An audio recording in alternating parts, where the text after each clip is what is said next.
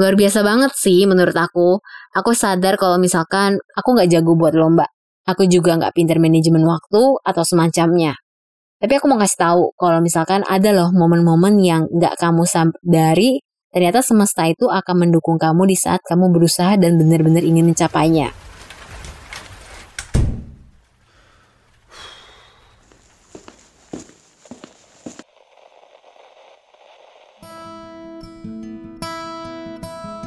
Kisah dan cerita hanya di podcast Mile aja.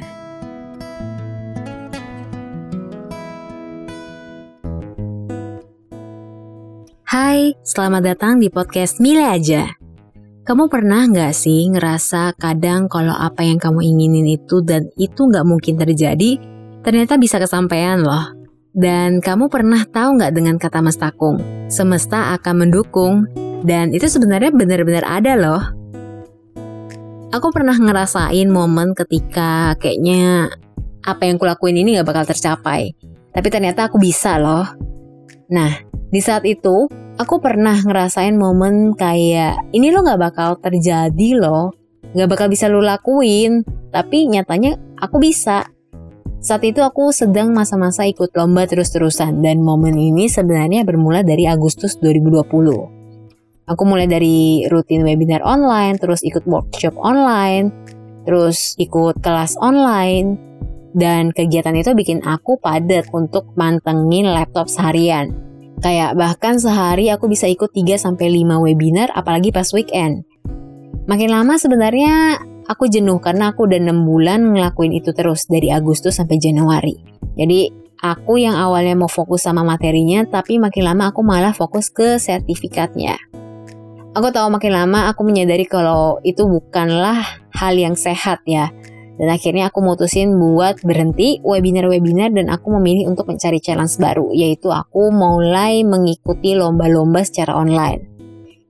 Aku mulai cari lomba dan lomba-lomba yang kupilih itu berbau dunia siaran kayak radio, podcast, dan VO talent. Dan pas di bulan Februari aku mulai tertarik sama penulisan artikel dan karya ilmiah.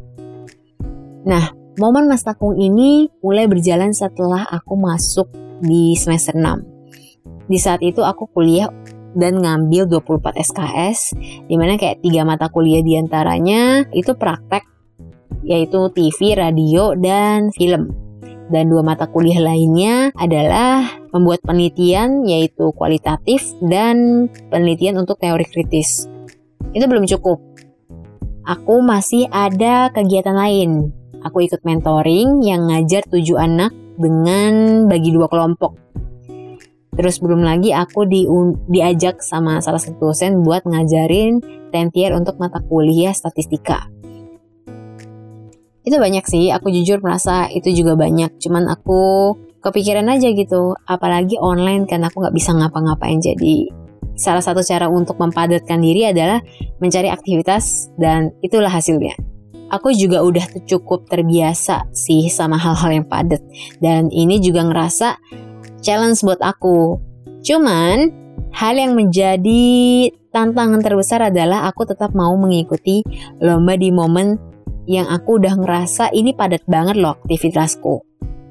Aku bakal nge-highlight dua lomba yang aku rasa ini menunjukkan bahwa mestakung itu benar-benar ada.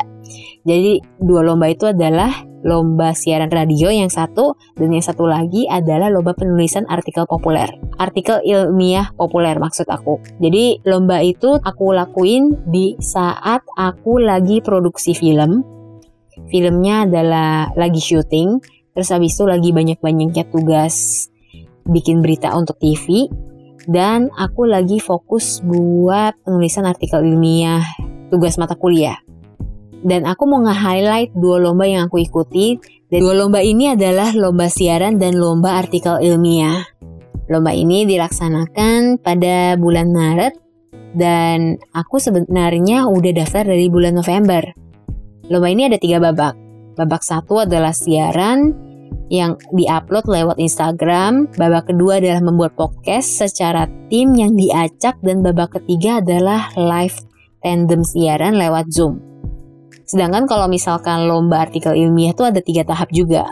Yang pertama pengumpulan artikel, yang kedua pembuatan infografis, dan yang terakhir presentasi dan bedah artikel. Periode antara lomba siaran dan lomba artikel itu nggak beda jauh. Jadi lomba artikel ini ada di pertengahan Maret sampai awal April dan aku mendapat tawarannya juga dua minggu sebelum penutupan lomba sedangkan timeline untuk siaran radio itu ada di antara 11 sampai 20 Maret Masalahnya adalah lomba artikel ilmiah ini aku nggak tahu tahapan final dan semifinalnya kapan. Nggak dikasih tahu lebih dulu gitu. Jadi momen mestakum pun dimulai. Jadi di waktu yang berdekatan itu, aku sedang di masa produksi pembuatan film dengan adanya tugas rutin pembuatan produksi siaran TV juga. Jadi minggu-minggu itu kayak aku hektik banget. Tapi aku ngerasa kalau misalkan aku tetap mau ngikut lomba itu dan akhirnya karena lombanya juga dalam bentuk tim, aku pilih aku ajak satu orang. Dan orang itu sebenarnya sama-sama sibuk.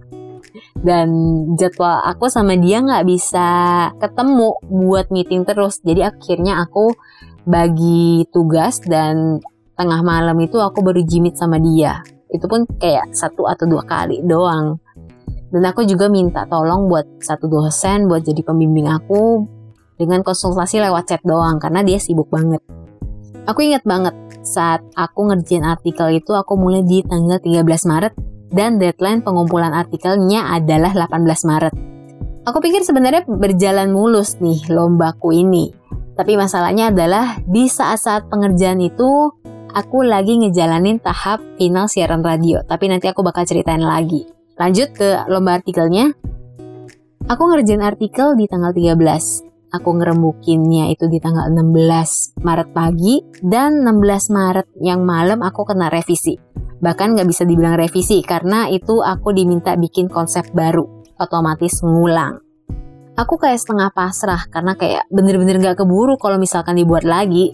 Tapi ternyata aku baru aja dapat pengumuman kalau misalkan lombanya pengumpulan artikel diundur jadi tanggal 24. Dan dosenku jadinya rela-relain malam minggunya buat Google Meet buat bedah artikelnya.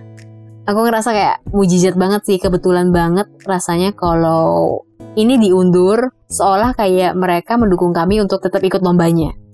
Dan yang lebih mencengangkan lagi adalah lomba yang dikebut dalam waktu beberapa hari itu bisa lolos top 5. Saat masuk lima besar, aku diinfoin lagi. Kalau misalkan aku diminta buat membuat infografis dan PPT untuk presentasi dengan deadline tanggal 5 April dan presentasinya bakal dilakuin tanggal 9 April.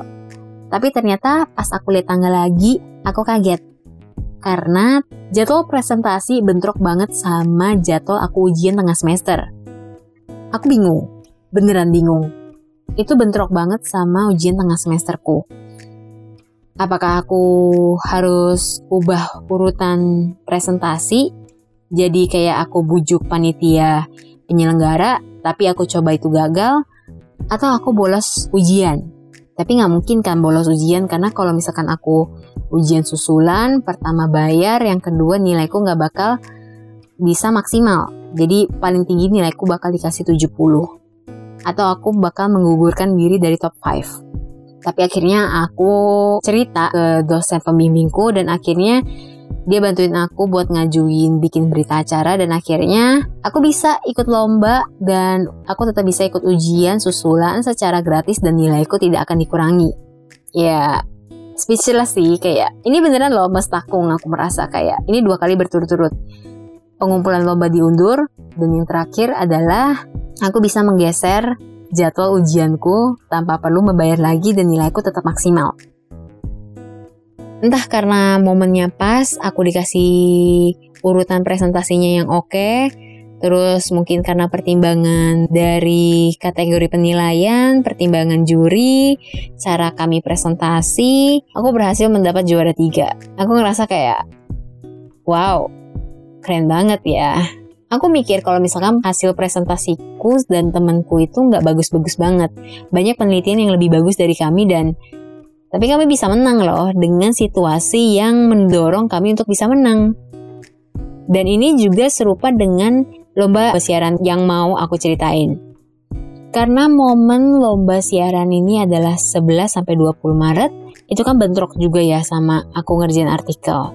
Cuman yang lebih menegangkan lagi, lomba final siaran itu ada di tanggal 20 Maret di mana aku itu bakal ngajar tentier dan tentier ini nggak mungkin aku geser karena aku udah diajak di bulan Februari dan aku udah bilang iya jadi selama aku lomba, aku ngerjain si lomba itu maksimal berharap lolos tapi khawatir kalau masuk final, tapi aku tetap mau lakuin gitu. Aku benar-benar nungguin kapan pengumuman peserta yang lolos semifinal dan final. Jadi aku dari awal itu agak khawatir kalau misalkan aku lolos menuju semifinal. Antara aku kaget, seneng atau khawatir bahkan aku udah pertimbangin yang mana nih yang harus ku korbanin? Apakah mentoring atau lomba? Cuman kayaknya aku bakal relain lomba kalau misalkan bener-bener bentrok ya. Hal yang makin bikin aku merasa deg-degan adalah pengumuman finalis untuk tahap final itu adalah tanggal 19 pagi. Itu deg-degan sih, bukan main. Aku sampai stres kayak kebawa mimpi gara-gara belum ada informasi kepastian buat lomba. Dan padahal itu peserta finalnya itu udah dikasih tahu loh dan hal yang bikin senang bukan main adalah waktu lomba ngajar tentier itu ada di waktu yang berbeda. Jadi aku paginya lomba dan sorenya tentier. Aku langsung lega banget. Walaupun aku bukan orang yang bisa pecah otak karena ada dua kegiatan besar dalam satu hari, tapi aku tetap bisa loh maksimalin dua kegiatan itu dan bahkan aku dapat respon yang baik sih saat aku ngajar tentier dan lebih syukurnya lagi adalah aku berhasil memenangkan lomba siaran itu. Itu sih bukan main banget sih, kayak dak dikduk dak dikduk tapi puas juga aku nyelesain lomba-lomba, tugas-tugasku di saat itu juga gitu. Luar biasa banget sih menurut aku. Aku sadar kalau misalkan aku nggak jago buat lomba. Aku juga nggak pinter manajemen waktu atau semacamnya. Tapi aku mau kasih tahu kalau misalkan ada loh momen-momen yang nggak kamu sadari, ternyata semesta itu akan mendukung kamu di saat kamu berusaha dan benar-benar ingin mencapainya. Ini pun juga bakal disesuaikan sama pertimbangan apakah kamu pantas atau enggak. Kamu sebenarnya bisa menang lomba, karena di saat itu mungkin kemampuanmu sudah cukup oke. Okay. Tapi kamu juga punya poin lebih, yaitu ikut lomba dan kebetulan juga urutan lombanya juga memungkinkan buat kamu menang. Lalu juga juri-jurinya mempengaruhi, timingnya juga pas, dan peserta yang ikut lombanya juga seperti apa. Dan aku mau bilang lagi kalau misalkan aku bukan orang yang paling hebat karena juara, karena masih banyak orang yang lebih hebat dari aku. Tapi di saat itu mereka memilih untuk tidak mengikuti lomba jadi mereka memperbesar peluangku untuk menang. Jadi aku mau ngajak kalau misalkan kamu perlu sadar bahwa momen mestakung itu sebenarnya ada loh buat kamu. Namun kamu perlu ketahui juga, nggak semua hal bisa terjadi sesuai apa yang kamu inginkan. Ada juga pertimbangan yang mendukung dan menghambat kamu untuk mencapai sesuatu. Jadi sadari aja, namun kamu menikmati momen-momen yang kamu jalani itu. Demikian podcast Mile kali ini. Aku Mile dan sampai jumpa di podcast Mile aja selanjutnya.